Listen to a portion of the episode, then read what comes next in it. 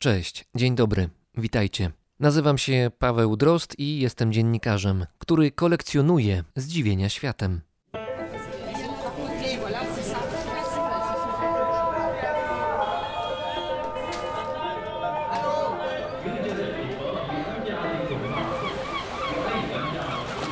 Brzmienie świata z lotu Drozda. Wczoraj byłem w parku. No, nic wielkiego. Parę alejek, przyjemnie nieskoszone trawniki, trochę drzew. Na jedno z nich zresztą wszedłem, bo, bo lubię. Niebo było niebiesko-szare, jakby nieco rozmyte, ale nie zwróciłem na to uwagi. Ciepło. W pewnym momencie poczułem na skórze krople wody. To było tak zaskakujące, że aż się zatrzymałem. Padał deszcz. W ogóle się go nie spodziewałem. Deszcz jest tak rzadki w ostatnich miesiącach, że nawet nie przyszło mi do głowy, żeby przed wyjściem z domu sprawdzić prognozę pogody. To był niewielki deszcz, ale no, jeden z tych, które w 15-20 minut potrafią zmoczyć nieco głowę i pewnie trochę też zmienić kolor nogawek spodni na kolor mokrego materiału. I wtedy spojrzałem na ludzi. Ta część, która siedziała na ławkach, których akurat w tym parku jest niewiele, to ci ludzie dalej siedzieli. A ci, którzy spacerowali, chodzili, spacerowali dalej tak samo jak wcześniej. Jestem pewien, że jeszcze rok temu, gdyby taki deszczyk spadł, to większość z tych ludzi ruszyłaby szybkim krokiem do domów. Bo przecież pada, bo przecież woda, bo przecież mokro, więc jakoś tak niedobrze. A tu nie. Deszcz zaczął padać i wszyscy z niego skorzystaliśmy. Po cichu cieszyliśmy się, że przykleja się do nas woda. Zmieniają się konteksty, zmieniają się znaczenia.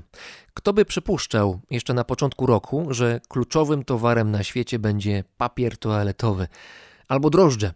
Komu z Was udało się ostatnio kupić drożdże w sklepie? Kto szukał? No ja szukałem. No i dopiero gdzieś tak po tygodniu opolowałem trzy opakowania świeżych drożdży. Kiedy ze sklepu wyszedłem, drożdży już nie było nic zupełnie. Później były z tych drożdży słodkie deserowe bułki. Dwa razy zrobiłem pizzę. No chleb też mam domowy, ale na zakwasie, więc akurat drożdże nie były potrzebne. Wypieki urosły, nomen omen, na ważności w czasie tej pandemii. Na to wskazują też statystyki, choćby Google'a. Według tej firmy, która śledzi poczynania ludzkiej populacji, oczywiście dla naszego dobra i wygody, w ostatnim miesiącu na świecie było rekordowo wiele wyszukiwań takich haseł jak ciasto czekoladowe, ciasto na pizzę albo tosty francuskie. W krajach związanych blisko z kulturą anglosaską dodatkowo niezwykle często wyszukiwany był przepis na, na ciasto bananowe. Szukamy sposobów, by poczuć się lepiej, by odwrócić głowę od problemów i niepewności, którą niesie rzeczywistość. I to jest dobry kierunek, bo dajmy na to takie cynamonki, to znaczy drożdżówki w kształcie ślimaka z dużą domieszką cynamonu, one potrafią zrobić dzień. Chciałbym, żeby ten odcinek podcastu był dla Was taką właśnie drożdżówką. Takim czasem, gdy będzie można pomyśleć o tym, co ma dalszą, szerszą perspektywę, co pozwoli skupić się na czymś większym, bogatszym też w kontekst tego, co nas otacza na świecie i z czym mamy styczność, my wszyscy. Przed nami dwie opowieści, ale zanim zabrzmią, mam piosenkę z dedykacją. Dla Was i dla mnie. Dla nas.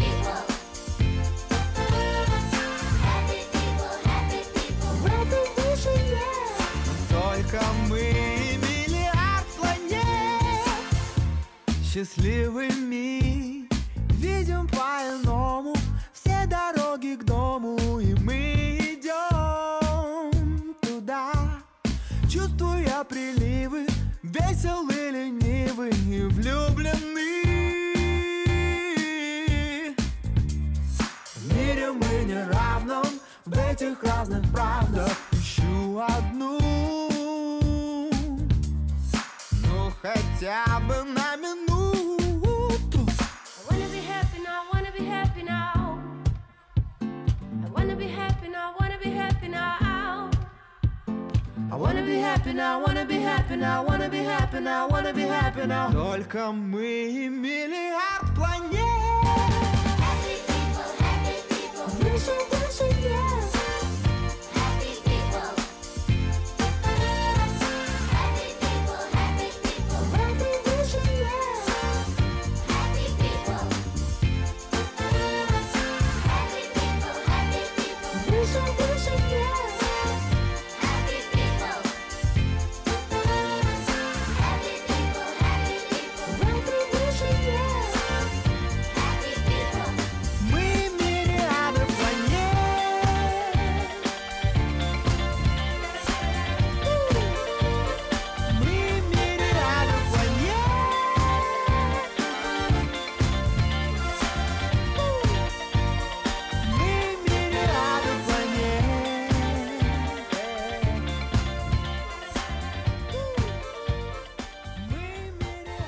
Maja Zontak. To imię i nazwisko jest Wam, myślę, znane, ale pro forma przedstawić wypada. Maja od lat regularnie jeździ po świecie, niemal zawsze w pojedynkę, a w ostatnim czasie przede wszystkim swoim motocyklem. Znacie ją także z książki wydanej kilka lat temu. Maju Baju, żyrafy wychodzą z szafy. Maja Zontak jest teraz z nami w Nowym Sączu. Witaj. Dzień dobry. W Nowym Sączu w miłych okolicznościach przyrody spędziłaś dwutygodniową obowiązkową kwarantannę, ponieważ niedawno wróciłaś do kraju z Indii. To tam spędziłaś wiosenne święto Holi w pierwszej połowie marca. No to jest to święto, które myślę, że większość z nas jakoś kojarzy. To święto, kiedy mm, wszyscy ludzie dookoła obrzucają się kolorowym proszkiem, no i wtedy zabawa jest przednia. Po święcie chciałaś ruszyć dalej, na wschód, przez Azję. I ruszyłabyś, gdyby nie drobny kłopot, kłopot niewidoczny, przynajmniej gołym okiem, ponieważ pod mikroskopem oczywiście sytuacja jest już zupełnie inna.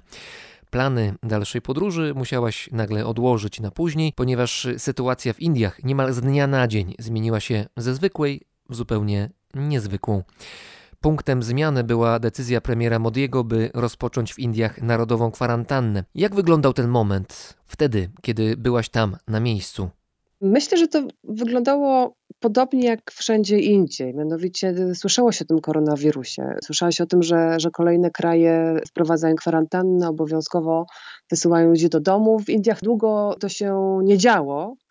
I wszyscy patrzyliśmy na tą zbliżającą się pandemię. I do momentów wystąpienia premiera to życie toczyło się jak co dzień. Święto Holi to jest przecież zgromadzenie wielu, wielu ludzi. Jak widziałem zdjęcia, które wrzucałaś do internetu, to nie widziałem tam ludzi w jakichś maseczkach, tylko generalnie uśmiechnięte twarze. Oczywiście wszyscy umorusani tym proszkiem kolorowym we wszystkich możliwych barwach tęczy. No szczęście jedno wielkie. Tak, bo Holi było 10 marca. Wystąpienie premiera było, wydaje mi się, że 20, nie pamiętam dokładnie, czyli jakby 10 dni jeszcze były przerwy. I faktycznie podczas tego Holi nie było jeszcze widać za bardzo tego, co nas czeka. Aczkolwiek wszyscy hotelarze mówili, że dużo mniej ludzi przyjechało. Ja spędziłam to Holi w Puszkarze, w Rajasthanie.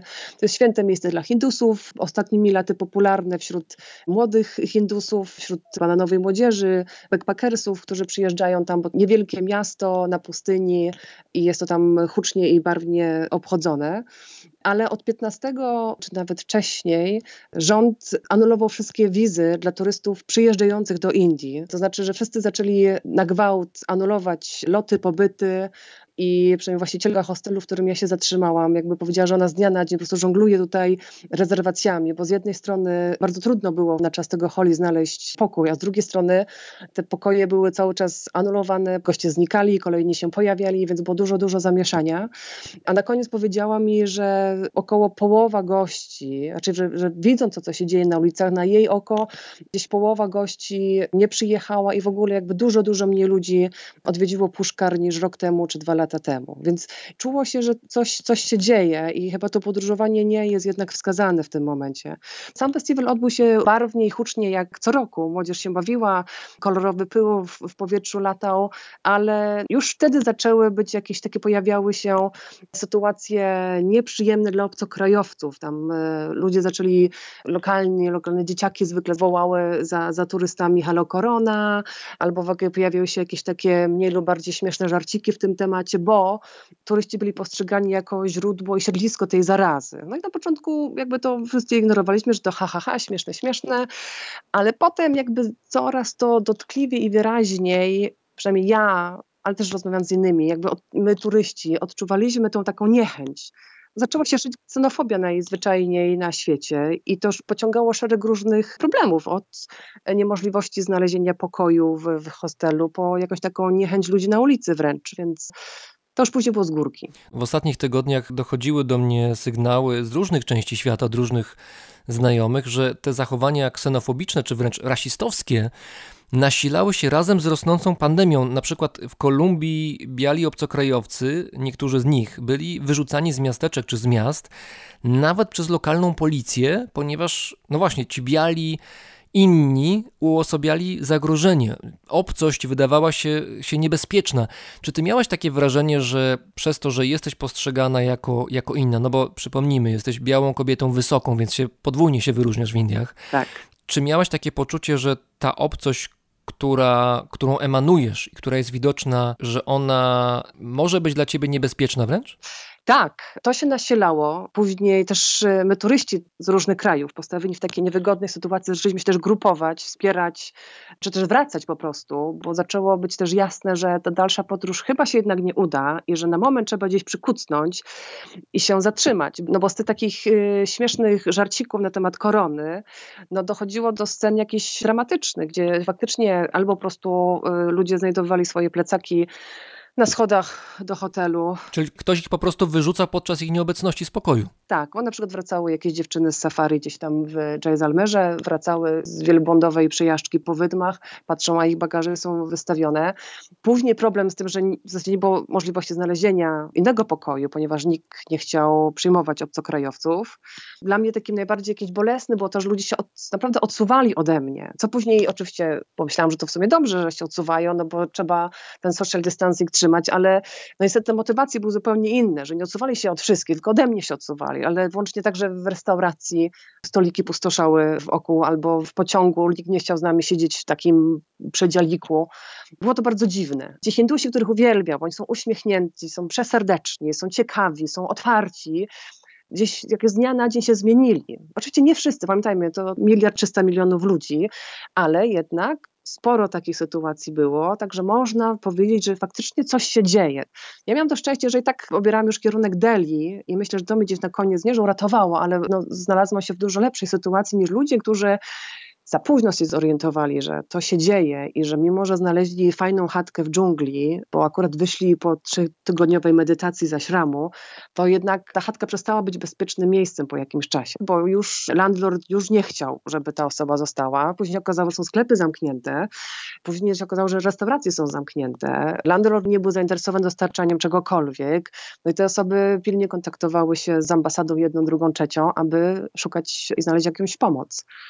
Więc z dnia na dzień coraz bardziej dramatycznie wyglądało. Jak wspomniałam, ja jakoś w porę dojechałam do Delhi, bo jeszcze nie wspominałam, że wcześniej podróżowałam z mamą i udało mi się mamę wysłać jednym z lotów do domu, chyba pierwszym czy drugim samolotem, który wylatywał z Delhi. Ja jeszcze wtedy uważałam, że po prostu ja przeczekam te gdzieś trzy tygodnie w tym Delhi. Ja w ogóle chciałam, że, że pojadę może pod granicę pakistańską, bo ja w ogóle miałam jechać do Pakistanu, potem do Kirgistanu, gdzie jest mój motocykl, bla, bla, bla. To znaczy miałaś takie przekonanie, że to jest chwilowa niedogodność, takie mgnienie, które zaraz, zaraz minie i będzie świat dalej się kręcił normalnie. Tak, tak, że trzeba to gdzieś przeczekać. Dlaczego mam wracać i, i czekać tutaj w Sączu?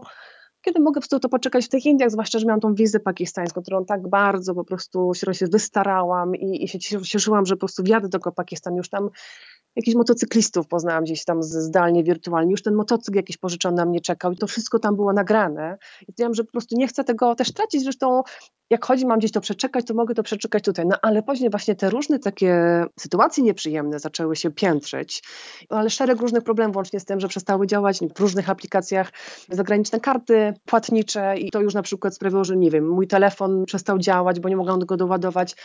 Milion drobnych rzeczy się na to złożyło. Później, tak jak zamawiam jedzenie z dostawą do, do pokoju hotelowego, ale też policja zaczęła zatrzymywać delivery bojów i no, to jedzenie przestało przyjeżdżać.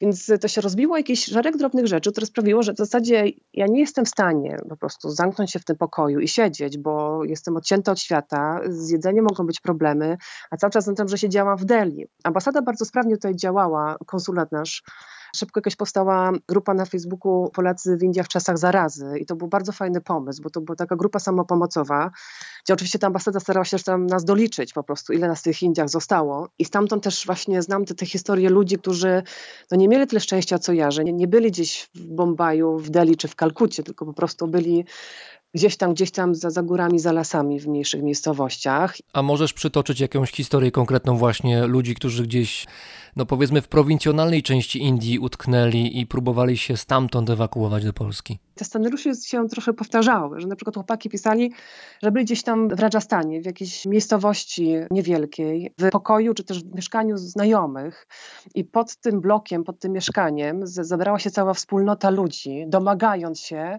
aby oni wyszli, aby wyszli sobie poszli. I oczywiście ten właściciel tego mieszkania nie pozwolił im. To brzmi w ogóle jak przygotowanie do jakiegoś linczu. No może to jest zbyt daleko posunięte, ale skojarzenia mam właśnie takie. Tak, zwłaszcza, że to się w Indiach dzieje. W Indiach samosąd uliczny to cały czas jest na porządku dziennym, dalej od dużych miast, więc te wszystkie osoby gdzieś o tym wiedziały i pamiętały, dlatego też tak zareagowało, że nie, nie wychodziły z tych mieszkań. Potem ta wspólnota mieszkaniowa zadzwoniła po policję. Ta policja przyjechała, y, kazała jednak im wyjść, bo domagali się, żeby ten chłopak pojechał i się przebadał, bo oczywiście ma tego koronawirusa. On momentalnie zadzwonił do ambasady. Ambasada przesłała eskortę policyjną, że jak już go tam tym ambulansem wieźli, to też tam był i policjant i że cały czas na łączach. Ten chłopak w ogóle na naszą grupę dał streaming live. To po to wszyscy patrzyliśmy, co się dzieje. Siedział w jakimś ambulansie, gdzieś wyłożony, mówił, co się stało, co się dzieje. No więc wszyscy jakby w tym uczestniczyliśmy. Drugi napisał, że, że coś podobnego, że właśnie do pokoju hotelowego przyszli ludzie z jakimiś pałami. Okazało się, że byli policjantami po cywilu, którzy właśnie również nakazali mu jechać z nimi. Najpierw na komisariat, tam jakby jakieś przesłuchania, jak długo, dlaczego nie pojechał, gdzie, gdzie się zatrzymuje, jak długo to zamierza zostać. Potem wysłali go na obowiązkowy test na koronawirusa, którego oczywiście nikt nie chciał zrobić, bo chłopak nie miał żadnych symptomów. Wrócili znowu z nim na ten komisariat z, z jakąś tam odnotacją, że, że był u lekarza i, i on nie widzi tutaj żadnych symptomów y, choroby, no i tak dalej, i tak dalej. Więc to były dramatyczne sytuacje momenty, ale wydaje mi się, że dla równowagi też muszę powiedzieć, że wiele osób w tym samym czasie gdzieś znalazło jakiś pokoik i szczęśliwie siedziało, będąc regularnie dokarmianym przez właścicieli tych hoteli. Ja też y, na początku musiałam zmienić pokój hotelowy, bo w jednym po prostu wyraźnie dano mi do zrozumienia, że nie chcą mnie już tutaj, więc udało mi się znaleźć, a w zasadzie wróciłam do pokoju, w którym kiedyś byłam i to wydaje mi się, że był najsensowniejszy ruch. Ci ludzie mnie znali, znali mnie już tam sprzed miesiąca, z czasów przed koronawirusem i też ludzie wokoło, tam pan sklepikarz, pan aptekarz, wszyscy już mnie kojarzyli i jakoś tak się czułam w tym środowisku bezpieczna. Z państwem też żeśmy sobie wyjaśnili, jaka jest moja sytuacja i że powiedziałam im, że no, ja tutaj już będę, póki nie znajdę jakiegoś samolotu do domu, bo nie mogę nawet wychodzić za bardzo z tego pokoju. Dogadaliśmy się, że jeden posiłek posiłek dziennie mi gotują, ja sobie tam jakieś śniadanie, obiady we własnym zakresie, coś tam na bazie tego, co w sklepie dostanę, zorganizuję, więc ja siedziałam bezpiecznie i słuchałam tylko tych historii. Potem oczywiście zaczęły się kolejne historie, bo jak już było wiadomo, że będzie ten lot do domu kolejny, to wszyscy, absolutnie wszyscy chcieli się nim zabrać, ale ten lot wyglądał tak, że z Goa leciał do Delhi, z Delhi do Warszawy, więc Goa i Delhi to były dwa punkty, gdzie można było do tego samolotu wsiąść. Więc e, ludzie, którzy byli gdzieś głęboko w Himalajach, w Kalkucie, no gdziekolwiek indziej, no to e, na własną rękę musieli się dostać na południe albo do Delhi. A to już było w czasie, gdy panowała totalna kwarantanna. Wszyscy mieli siedzieć w domu, były zamknięte miasta, zamknięte stany, zamknięte drogi. I aby na przykład dostać się z Rajasthanu do Delhi, to trzeba było przyjechać przez dwa stany, trzy granice. Trzeba było mieć papiery od ambasady, od policji jednej, drugiej, e, pozwolenie na przejazd, trzeba było znaleźć kierowcę, zapłacić było absolutnie chore pieniądze. za ten transport. Po drodze podobno jeszcze były oczywiście wszystkie patrole, że trzeba było jeszcze płacić jakieś łapówki, bo nie wszyscy oczywiście respektowali ten plik dokumentów, który się dało tym ludziom zebrać. I tak to wyglądało, ale ludzie się porywali na, na tą drogę, jakoś grupowali się, zbierali się w ileś tam osób, aby te, te koszty też podzielić i aby jakoś tą drogę wspólnie odbyć, aby dojechać do tego Delhi na ten samolot. Później już w Delhi samochodami z konsulatu byliśmy już zbierani z hosteli i z hoteli i zawożeni na, na lotnisko. W Indiach spędziłaś trzy miesiące, ale ostatnie dwa tygodnie to było właśnie oczekiwanie na transport do Polski. Tak, no bo to się bardzo, bardzo szybko zmieniło. Tak jak ambasada Pakistanu na początku informowała mnie na bieżąco, że tam 5 kwietnia granica zamknięta, no ale potem jakby wszystko było jasne, że to po prostu nie, nie ma końca ta sytuacja i że to, to nie jest przeczekanie, bo nie wiadomo kiedy to się skończy, więc to w zasadzie życie w takiej sytuacji niekończącej się gdzieś bez sensu, że to trzeba po prostu wracać, bo nie da się jechać żadną inną stronę, tylko do domu i, i trzeba po prostu do tego domu trafić, aby się gdzieś poczuć bezpiecznie u siebie, bo jakkolwiek y, Indie i Hindusi są wspaniali i gościnni, to przy taki moment, że jednak też oni chcieli, aby wszyscy obcokrajowcy wrócili do siebie, bo trochę też władze nie były w stanie jakby zagwarantować bezpieczeństwa, jakby w dużych miastach tak, ale już w mniejszych, no to często była samowola policyjna. Tym bardziej, że w ostatnich miesiącach miesiącach w Indiach nie było spokojnie, bo były starcie pomiędzy Hindusami a muzułmanami w związku z, ze zmienionym prawem nie tak dawno. Powiedz, czy widziałaś może przed wyjazdem z Indii ludzi, którzy tabunami przemieszczali się z miasta do miasta po tym, kiedy została wprowadzona narodowa kwarantanna w Indiach. I ci ludzie przemieszczali się do swoich domostw gdzieś poza dużymi aglomeracjami, ponieważ stracili z dnia na dzień możliwość pracy i po prostu próbowali się dostać do siebie do domu ciało koło ciała, głowa koło głowy, tysiącami, setkami szli drogami właśnie do domów. Były to olbrzymie zgromadzenia ludzkie, które ewidentnie mogły być powodem do tego, żeby ci ludzie po prostu zachorowali, jeżeli wśród nich był ktoś, kto był zakażony. To ja z okna mojego pokoju tych marszy nie wiedziałam. Co wiedziałam z okna mojego pokoju, to faktycznie ulica, która która normalnie tętnie życie, że jest pan, który sprzedaje czaj, przyjeżdża pan z wózkiem, na których na tym wózku ma owoce i tak je sprzedaje. Przyjeżdża inny pan, który klepie ciapati z jakimś sabdzi, sprzedaje w godzinach porannych jako śniadanie. Pani wystawia maszynę do szycia i szyje tam, robi drobne przeróbki. Jakiś pan chodzi i grabi i sprząta i zamiata i to jest jego praca, coś tam dostaje za to. Cała ta ulica po prostu żyła i, i ci ludzie po prostu zarabiali tam sobie 10, 50, 70 rupii i z tymi 200 rupiami, które zbierali na koniec dnia, jakoś tam prześlizgnęli się, przeżyli kolejny dzień. Z dnia na dzień to wszystko zniknęło. Został tylko jeden sklep, taki no powiedzmy taki z prawdziwego zdarzenia sklep i apteka obok, a cała ta ulica, jakby te dziesiątki ludzi, którzy w ten sposób żyli, pracowali, włącznie z robotami budowlanymi, które się gdzieś tam obok toczyły i gdzie tam pracownicy dniowi pracowali i spędzali w zasadzie całe dnie, to wszystko postoszało, no, dzieci ludzie poszli. No, część z nich jakieś tam domy ma, część z nich po prostu gdzieś tam sobie koczuje, a część po prostu stała odesłana z kwitkiem i z, z stoma rupiami oszczędności i z informacją, że tak naprawdę to mają sobie radzić, więc przestały jeździć już autobusy, pociągi, pozamykali miasta, stany i te osoby zostały postawione samym sobie, więc po prostu ruszyły pieszo do domu. I domyślam się, że tak faktycznie to mogło wyglądać, bo ulice są opustoszałe, gdzieś ci ludzie musieli się podziać. Każdy wrócił do swojego domu, a dla niektórych ten dom to jest 300 kilometrów dalej. Udało ci się wrócić do Polski samolotem, lotem do domu. Pojawiłaś się w Warszawie w swoim mieszkaniu. Trzeba było coś zjeść, ale jednocześnie byłaś już na początku swojej kwarantanny obowiązkowej, więc wychodzić nie można było. Zamówiłaś jedzenie. I dzwonek do drzwi, a tam uśmiechnięty od ucha do ucha pan Hindus z moim zamówieniem co mnie absolutnie rozbroiło i pomyślałam sobie, że ten świat jest absolutnie mały, jesteśmy po prostu systemem naczyń połączony. No i tak, no te Indie za mną tutaj przyleciały. Domyślam się, że ci ludzie również, ci Hindusi w Polsce, nie udało mi się, do, tam pytałam nawet ilu ich tutaj jest i czy oni chcieli jakoś wracać do Indii, ale myślę, że oni są tak samo zatrzaśnięci tutaj jak jak my tam i myślę, że równie mogą być niefajne sytuacje, jakich my tam doświadczyliśmy. No, ale tak, no ja tu już jestem w Polsce bezpieczna i trochę taka zawieszona to było, wiesz, niesamowite doświadczenie. Nawet ten lot też był super doświadczeniem. Naprawdę lot w kosmos. Jakieś wszyscy, wiesz, trzymający się od nas na dwa metry w maskach, goglach i kombinezonach, a my w klapkach, t-shirtach. Ale to poczekaj, to znaczy stewardessy były w kombinezonach? Ah! Tak, wiesz jak one wyglądały. One prosiły, żeby nie robić zdjęć, bo wyglądały strasznie. Wyglądały, jak w ogóle pchały ten wózek, wyglądały jakby właśnie wjeżdżały na salę operacyjną. Miały na sobie fartuchy białe, takie wiesz, takie, takie jednorazówki. Białe fartuchy, gumowe rękawiczki, maski, niektóre okulary, niektóre jeszcze czepki. Po prostu wyglądały strasznie. Niektóre oczywiście one wiedziały, że wyglądały strasznie, więc niektóre sobie jakimiś klamerkami, słuchaj, tak z tyłu trochę jakby drapowały te fartuchy, żeby takie wcięcie w talii sobie robić. Woziły te wózki, do których było to sterylne jedzenie, bo tam oczywiście no contact w ogóle catering, czyli każdy dostał półtora litrową butelkę wody, to było jedyne, co mogłeś dostać do picia i później dostaliśmy jakieś seven daysa, grześka, precle w worku i te kanapki w takich aluminiowych pudłach. One nie zbierały śmieci, więc śmieci trzeba było wyrzucać pod siebie albo w tę kieszeń przed sobą, więc ten samolot po trzech godzinach lotu i pierwszych kanapkach to po prostu wyglądał jak jakaś śmieciara.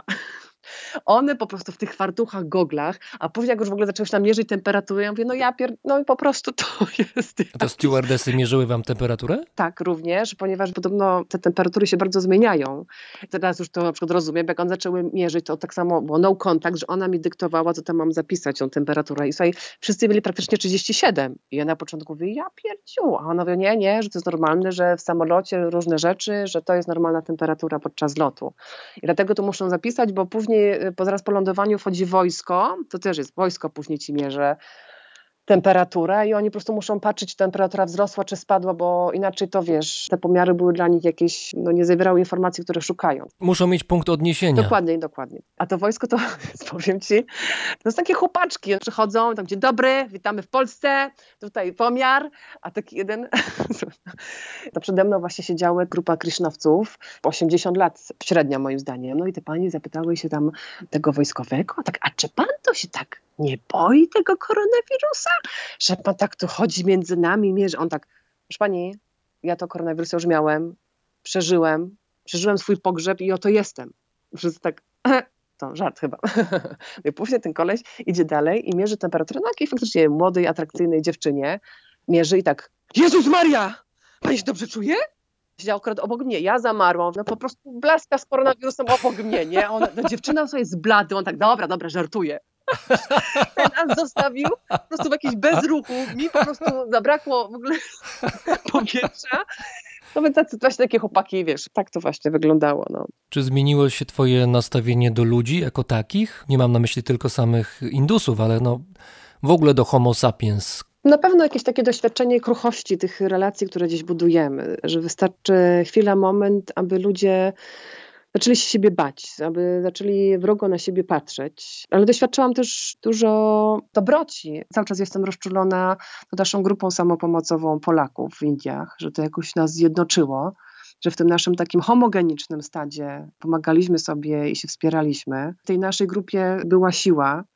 No, smutne jest to, że gdzieś właśnie uległy załamaniu te relacje międzykulturowe. I trochę nie wiadomo, jak szybko to się wróci i da się to odbudować, bo wydaje mi się, że po tej pandemii może i kurz opadnie po tygodniach i miesiącach, ale żeby odbudować to wzajemne zaufanie pomiędzy turystą, podróżnikiem a lokalesem, to będą potrzebne jeszcze kolejne, kolejne długie miesiące. Dlatego ja, jako podróżniczka na motocyklu, która bardzo często korzysta z, z gościnności ludzkiej, bo mimo wszystko, jak ludzie widzą mnie samo na motorze, którą gdzieś tam roz, rozbijam namiot, no to bardzo często mnie zapraszają do domu. I teraz bardzo będzie trudno im wytłumaczyć, że że gość w dom to nie koronawirus w dom, bo wydaje mi się, że takie myślenie zostanie jeszcze długo.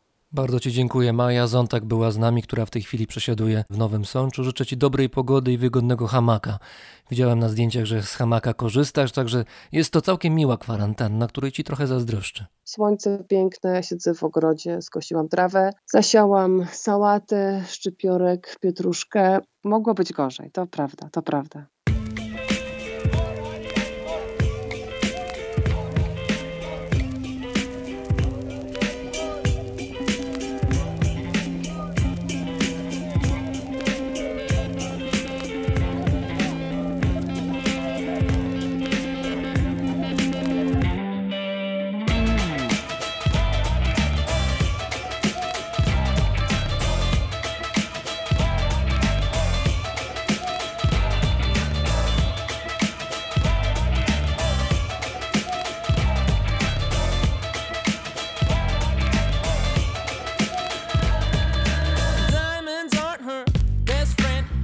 A girl that likes chillin', but tonight something's up. She was sexy as fuck. The Jimmy Choo's out and got that funny look like you ain't going.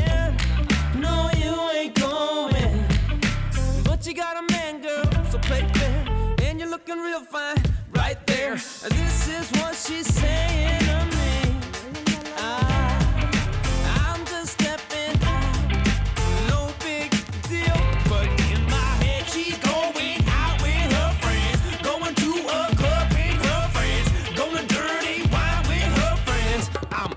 Sakta soda suit tera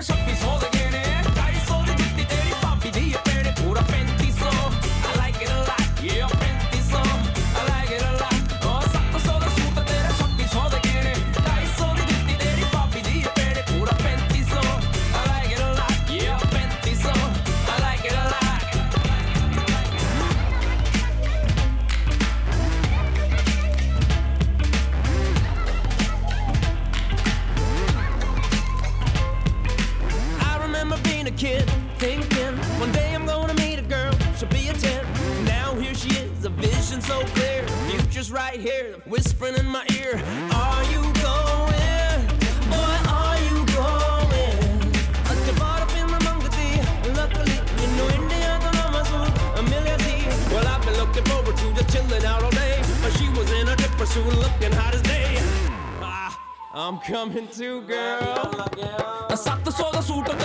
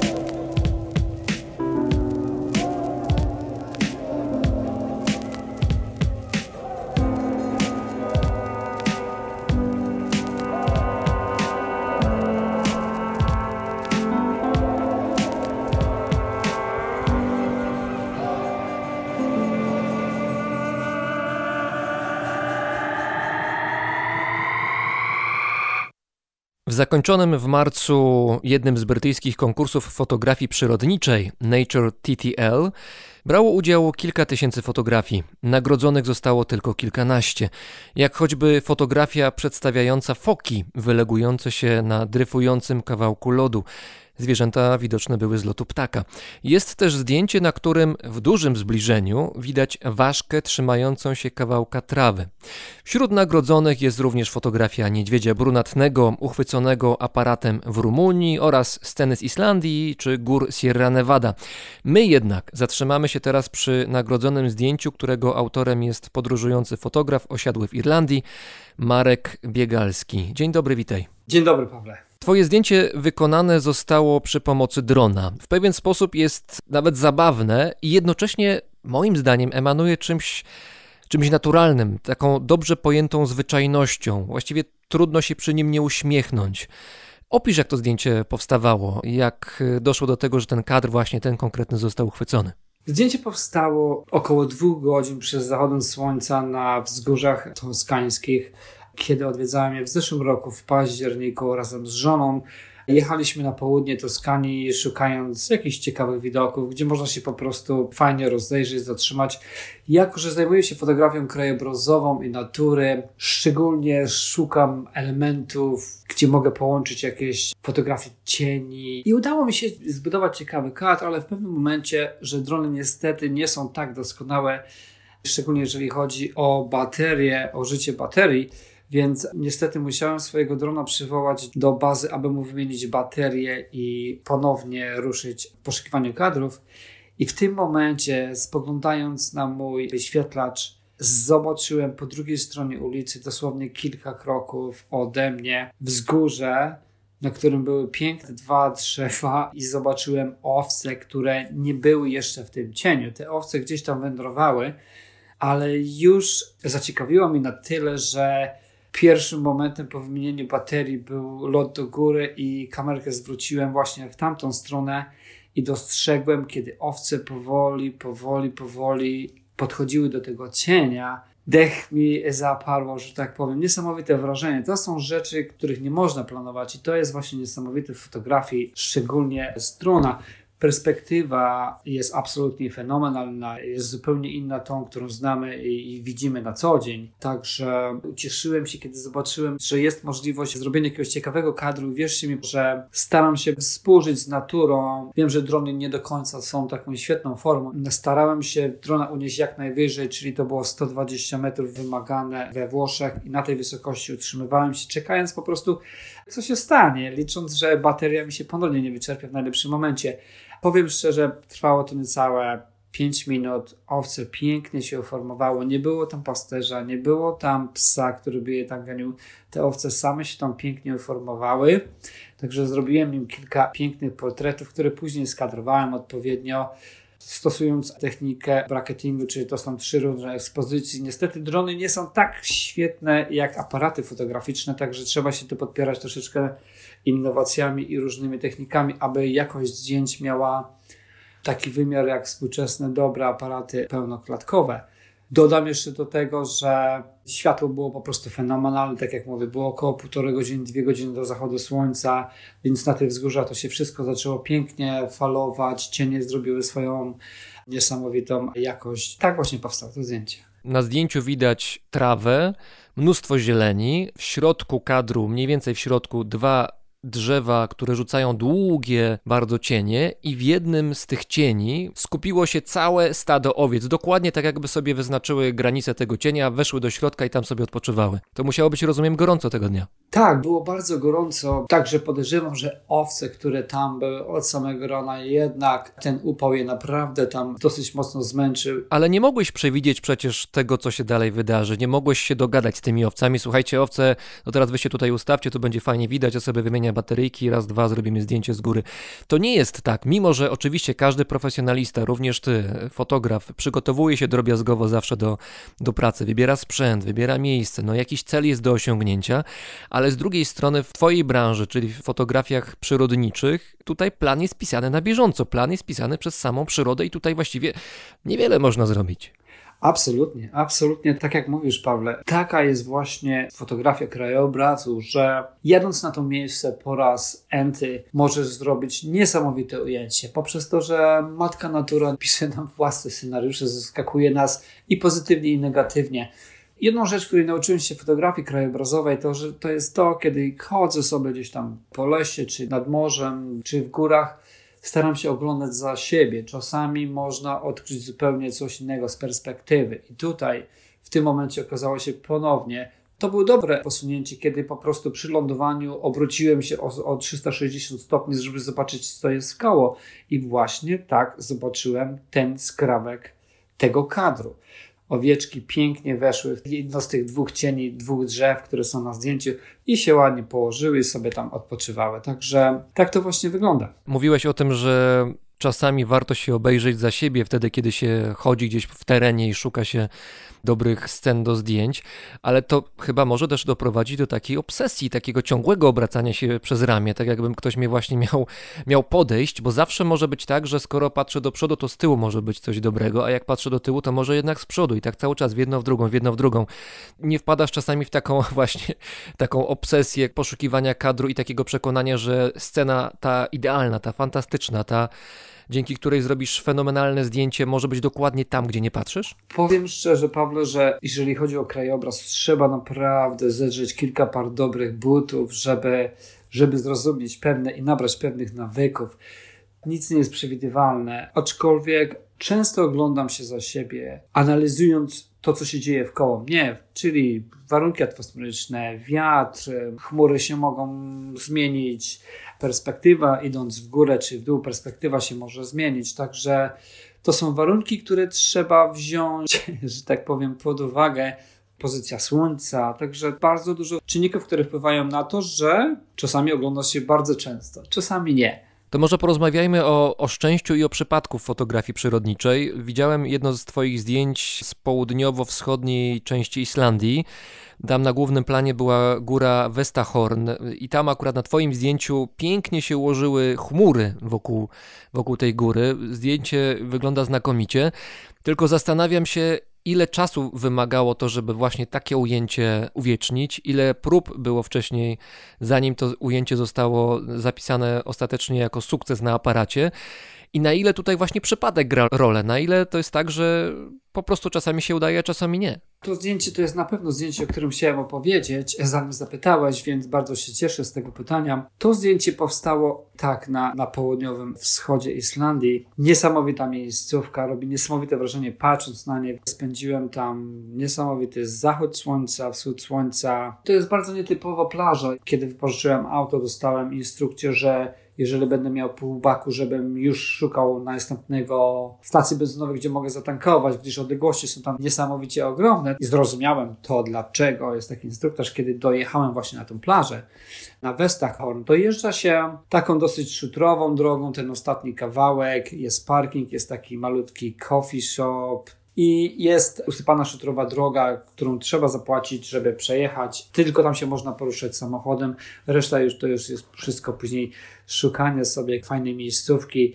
Piękne wydmy, niesamowite formacje. Podczas przypływów i odpływów na Westrahornie można naprawdę natrafić na bardzo ciekawe, zorzyste, ciekawe detale pozostawione na piasku. I podczas chodzenia po wschodniej i zachodniej stronie tej plaży można sobie znaleźć jakąś miejscówkę, gdzie można naprawdę zrobić jakieś bardzo ciekawe zdjęcie i oryginalne. I tak zrobiłem ja, znalazłem swoją wymarzoną miejscówkę, zrobiłem świetne zdjęcie, postanowiłem iść spać. Wstałem na drugi dzień rano, wybrałem się na plażę podczas odpływu, który były niesamowite ujęcia Westrahorna w tle razem z refleksjami na wodzie. Więc kiedy już to wszystko pięknie sobie zrobiłem, byłem strasznie, strasznie zadowolony. Zrobiłem sobie piękne śniadanie. O dronie w ogóle nawet nie pomyślałem. Zrobiłem sobie bardzo bogate śniadanie z myślą, że pójdę spać i będę spał do zachodu słońca. Więc w momencie, kiedy już zacząłem się pakować po tym śniadaniu obfitym, nagle zobaczyłem, że chmury zaczynają formować się od strony zachodniej troszeczkę inaczej. Zaczęły nabierać dużej dramaturgii, więc postanowiłem, że zrobię sobie jeszcze jedną herbatę i poobserwuję to wszystko. I powiem szczerze, to wszystko trwało naprawdę około 10 minut. Nagle przytoczyły się tak ogromne, kłębiaste chmury, które się rozciągnęły po prostu wzdłuż od zachodniej strony do wschodniej. I powiem szczerze, nie byłem do, końca przygotowany, miałem tylko jedną baterię, ale szczęśliwie starczyło mi to, że mój dron poleciał do góry i to zdjęcie powstało z 12 kadrów. Każdy kadr był z trzech różnych ekspozycji, i tak powstało właśnie to zdjęcie, które uważam jest jedno z najlepszych, jakie kiedykolwiek zrobiłem. Perspektywa oczywiście z drona po raz kolejny potrafi zaskoczyć i pokazać to miejsce troszeczkę inaczej. Powiedziałeś, że jakieś 10 minut to był ten czas, kiedy cała ta scena się wydarzyła na Twoich oczach, wtedy, kiedy mogłeś ją fotografować. I znowu wracamy do tego samego wątku, to znaczy przyroda nie pozuje, przyroda nie czeka. Może na moment gdzieś się zatrzymać delikatnie, przycupnąć, e, złapać oddech, przez ten ułamek sekundy się zamyślić i wtedy człowiek może z aparatem ją złapać, ale to jest naprawdę ułamek sekundy. Jak często straciłeś okazję do tego, żeby zrobić dobrą fotografię, bo nie zdążyłeś, bo nie byłeś przygotowany, bo to był za krótki moment, żeby to jedno fantastyczne ujęcie uchwycić? Niestety, z przykrością, z przykrością to mówię, ale zdarzyło mi się to bardzo wiele razy. Nie zawsze z mojej winy. Niestety, no, fotografia krajobrazowa czasami potrzebujesz mieć dużo, dużo szczęścia. Poprzez lata moich praktyk i planowania wszystkiego, dziś nauczyłem się, dziś wiem po co jadę. Dziś wiem, że na przykład następnych kilka dni pogoda będzie, wiatr będzie taki, przypływy są o tej, więc pojadę na miejscówkę, wszystko mam zaplanowane. W ten sposób możesz sobie pomóc, złapiesz jakieś jedno ciekawe ujęcie. Moje podejście do tematu na dzień dzisiejszy po 11 latach doświadczeń z fotografem jest takie. Kiedy wybieram się na zachód słońca i przyniosę jedno zdjęcie, które będę mógł zachować w moim portfolio, jestem bardzo zadowolony. No dobrze, ale przechodzisz na miejsce, tutaj ma być piękny zachód słońca i tak dalej, a tu nagle owce wychodzą z za rogu i trzeba owcom robić zdjęcie. No, tego nie można przygotować, prawda? Absolutnie tak. Bardzo często się takie rzeczy zdarzają. Tak, mieszkam w Irlandii, uważam, że to jest jeden z najpiękniejszych krajów, aby się rozwijać, szczególnie fotograficznie. Kopalnia miejscówek i lokalizacji, do których nie trzeba jeździć bardzo, bardzo daleko. Powiem szczerze, zawsze marzyłem, żeby mieć piękne zdjęcie klifów Moheru na zachodnim wybrzeżu w Irlandii. Planowałem wszystko bardzo skrupulatnie przez kilka lat i proszę mi wierzyć, że przejechałem 300 kilometrów pięć razy, zanim przywiozłem zdjęcie do domu. Mimo, że pogoda zapowiadała się ciekawie. Także nie można, nie można wziąć pod uwagę czasami nawet warunków atmosferycznych, że zapewnią ci ciekawe ujęcie. Po prostu będąc na zewnątrz, planując, mając cierpliwość i tą pokorę w sobie, zwiększasz szansę na to, żeby jakiś ciekawy kadr przywieźć do domu. Zdarzały mi się zdjęcia, kiedy jechałem, byłem 30 minut od lokalizacji, wszystko miałem zaplanowane, pogoda była rewelacyjna. Wsiadam w samochód, nagle okazuje się, że idzie stado owiec, które przyblokowało mnie i niestety nie trafiłem na najlepsze warunki oświetleniowe, jakie miałem zaplanowane. I znowu te owce w takim razie, ale może tamte owce, które zablokowały, pogadały z tymi owcami, które we Włoszech ci się pojawiły tam pod tym drzewem i teraz jesteście kwita. Może tak, mam nadzieję, mam nadzieję, że jeszcze nie jesteśmy kwita. Grenlandia to jest jedno z tych miejsc, gdzie byłeś z aparatem fotograficznym i jak mówię Grenlandia, to ludzie mają przed oczami różne, bardzo odmienne od naszych europejskich klimaty i krajobrazy. To wydaje się w głowie takiego amatora, który na Grenlandii nie był, że to jest coś fascynującego też obrazowo. I właściwie jest, ale z drugiej strony wydaje mi się, że tego typu miejscówki, tego typu miejsca mają też taki potencjał one są nie do końca kolorowe, w takim znaczeniu nie tylko barw, ale tam jest pewna monotonia i to może nie być wcale takie proste, żeby z tej monotonii wydrzeć dla aparatu, dla ludzkiego oka taką scenę, która wydaje się, że jest specyficzną, że jest specjalną, że jest tą właśnie sceną, którą chcemy oglądać. Czy dobrze myślę?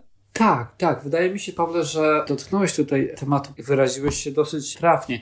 Grenlandia jest bardzo wyjątkowym tematem. Zawsze marzyłem o tym i dwa i pół roku temu dokładnie udało mi się w końcu zrealizować marzenie. Wybrałem się na ekspedycję na jachcie. To była mieszana ekspedycja fotografów i biologów. Tylko 6, około 6-7 tygodni w roku, zależy od pogody.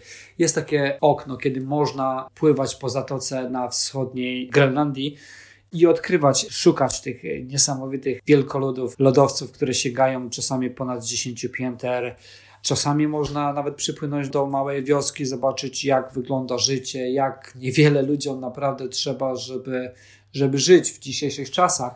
Krajobraz bardzo surowy, pogoda bardzo, bardzo wymagająca i surowa.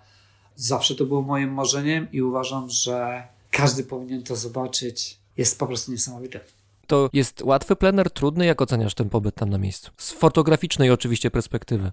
To jest dosyć ekstremalny temat. Umówmy się, nie wszędzie możesz zejść, nie wszędzie możesz użyć statywu. Powiem szczerze, około 70 zdjęć moich, które przywiozłem, powstały bez użycia statywu. Teren i warunki są bardzo, bardzo nieprzyjazne, do, do, jeżeli chodzi o fotografię ze statywem, także większość zdjęć powstała z ręki. Właściwie mieliśmy okazję być w wiosce, w której dwa miesiące wcześniej było tsunami. Tsunami powstało z osuwającej się wielkiej skały po drugiej stronie zatoki Disco I ten kamień wywołał tak olbrzymią falę, która niestety porwała całą wioskę, około 40 kilku domów i po prostu zebrała je ze sobą. Pamiętam tę historię z opowieści mojego znajomego, który tam w owym czasie, chyba krótko potem był na Grenlandii, tylko po innej stronie. Tam zginęli ludzie rzeczywiście i co ważne, mieszkańcy Grenlandii krótko potem zorganizowali jakąś chyba zbiórkę pomocy pieniężnej dla tych ludzi, którzy ucierpieli w wyniku tego tsunami, prawda? Tak, tak. To była dosyć duża akcja względem tego. To było coś naprawdę, co się nie wydarza dosyć często tam. Ci ludzie żyją naprawdę w warunkach bardzo, bardzo skromnym. Nie dowierzałem, że aż do tego stopnia można w takim skromnym stopniu sobie żyć i prowadzić egzystencję w dzisiejszych czasach. Myśmy tam przypłynęli, to nie było planowane, ale ze względu na zmieniające się warunki pogodowe, tak jak wspominałem wcześniej, jest około 6-7 tygodni. Transformacja z lata przechodzi do zimy, nie ma jesieni, nie ma nic pomiędzy, także śnieg i mróz pojawia się bardzo szybko. Nie mogliśmy płynąć w miejsce docelowe, więc nasz kapitan zdecydował, że zatrzymamy się niestety tam, schowamy się, bo szedł jakieś naprawdę niekorzystne prądy szły fronty atmosferyczne i nie było dosyć bezpiecznie, żebyśmy płynęli. Dlatego właśnie mieliśmy okazję zobaczyć to. I powiem szczerze, nawet wychodząc tam na ląd, poruszając się między tymi skałami i tymi lodowcami, głównie lodem śliskim, statyw nie do końca się tam sprawdzał. Ja osobiście miałem dobry sprzęt fotograficzny, którym mogłem robić zdjęcia z ręki. Miałeś okazję rozmawiać z mieszkańcami tej miejscowości, która ucierpiała w wyniku tsunami? Tak, nasza łódź miała około 20-25 metrów i ta łódź była zbyt duża, żeby dopłynąć do brzegu, przy którym było jakieś tam molo, ale tam były dosłownie małe motoróweczki, które mogły cumować, więc myśmy płynęli pontonem. Łódka zacumowała na kotwicy i płynąc tą łodzią nawet rozcięliśmy ponton od kawałku pływającego lodu, także przypłynęliśmy tam, mieliśmy troszeczkę przymusowy postój, więc kiedy nasz kapitan e, próbował załatać jedną z komór w tym pontonie, myśmy spędzali czas na właśnie eksplorowaniu tej miejscówki i trafiliśmy na rybaków, którzy akurat przygotowywali się do połowów. Odbyliśmy świetną, świetną rozmowę. Jeden z nich bardzo dobrze rozmawia po angielsku, więc porozmawialiśmy sobie. Powiem szczerze, to, że oni balansują na takiej krawędzi, że tak powiem, i niedźwiedzie polarne, i lodowce, i skały, i, i pogoda. Mi się wydaje, że oni nie byli zbyt zaskoczeni właśnie takim scenariuszem, który się tam wydarzył niestety. Miejsce, które sobie wymarzyłeś i do którego jeszcze nie dotarłeś z aparatem na tyle, żeby wrócić z tym wymarzonym zdjęciem do domu? Dla mnie przede wszystkim możliwość podróżowania, odkrywania nowych miejsc to jest naprawdę niesamowita rzecz. To jest rzecz, której oczekuję od życia. Około 12 lat temu miałem okazję zwiedzić 65 krajów, zanim dotarłem do Irlandii. Paradoksem jest to, że nawet nie miałem aparatu fotograficznego. Będąc w takich niesamowitych miejscach, nie miałem nawet jednego zdjęcia. Zawsze pociągało mnie zimna, surowy, surowy klimat, także byłaby to na pewno Antarktyka i South Georgia, południowa Georgia. O, południowa Georgia to jest też moje marzenie. W Antarktyce już byłem, więc zaliczone. Gratuluję. Teraz jeszcze rzeczywiście Georgia Południowa i być może jeszcze Falklandem. Ale tak, Georgia Południowa koniecznie. Bardzo dziękuję. Fotograf Marek Biegalski, mieszkający w Irlandii, marcowy laureat jednego z brytyjskich konkursów fotograficznych w kategorii krajobraz. Dzięki. Bardzo dziękuję. I gave my lover fruit to eat, but she left it at her feet. She is always doing that, doing that. She is always doing that. My God, I said I cannot share, and you can't leave it lying there. You are always doing that, doing that. You are always doing that, and so. I Wonder will those scattered pips take root behind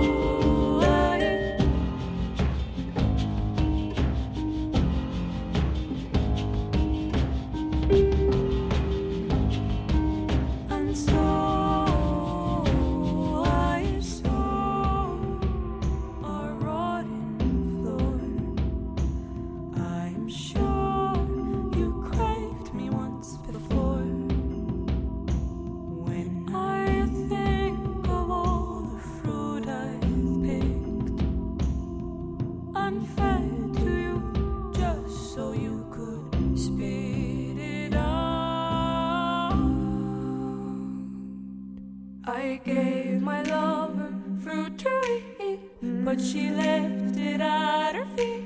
She is always doing that, doing that. She is always doing that. Słuchaliście brzmienia świata z lotu Drozda. Kolejny odcinek za tydzień w sobotę rano.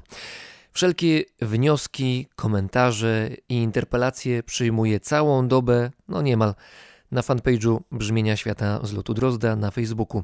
Moją pracę i wysiłki możecie wesprzeć na patronite.pl. Dzięki za obecność. Paweł Drozd, czyli ja, mówi Wam dobrego dnia. Tomara panseba, si manyeba lila kikata ojo ku ojo. Tomara panseba, si manyana se gomi na si batucada. Tomara panseba, si manyun toni ku si denti douro. Mami, é só um choro de entrada. Mami, é só um choro de entrada. Tomara panceba, se mais do lobo dentro se portou. Tomara panceba, um moda de Orlando Pantera.